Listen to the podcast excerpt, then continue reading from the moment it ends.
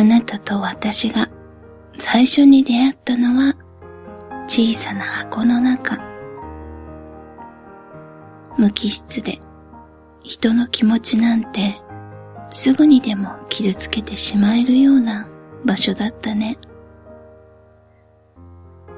直接話をしたわけでもなく、ただお互いの友人を通してあなたの存在を知って、そこから深みにはまっていった。12月4日、誕生花はアイビー。花言葉は友情。今、こうして私とあなたとの関係があるけれど、もし今とは違う形であなたとつながっていられたとしたならば、一般的に言う友達という関係だったのだと思う。深くお互いのことを探ることもなく、ただ一つのことを一緒に手がけていくだけの関係。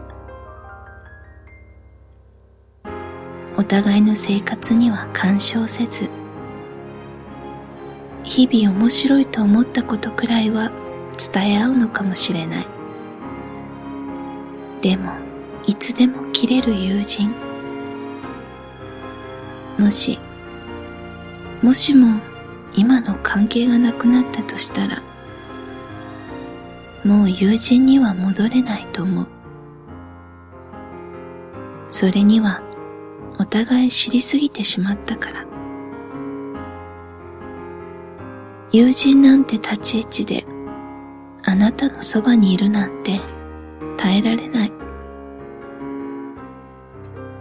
だから今のままでずっとそばに置いておいてもらいたいと願ってる。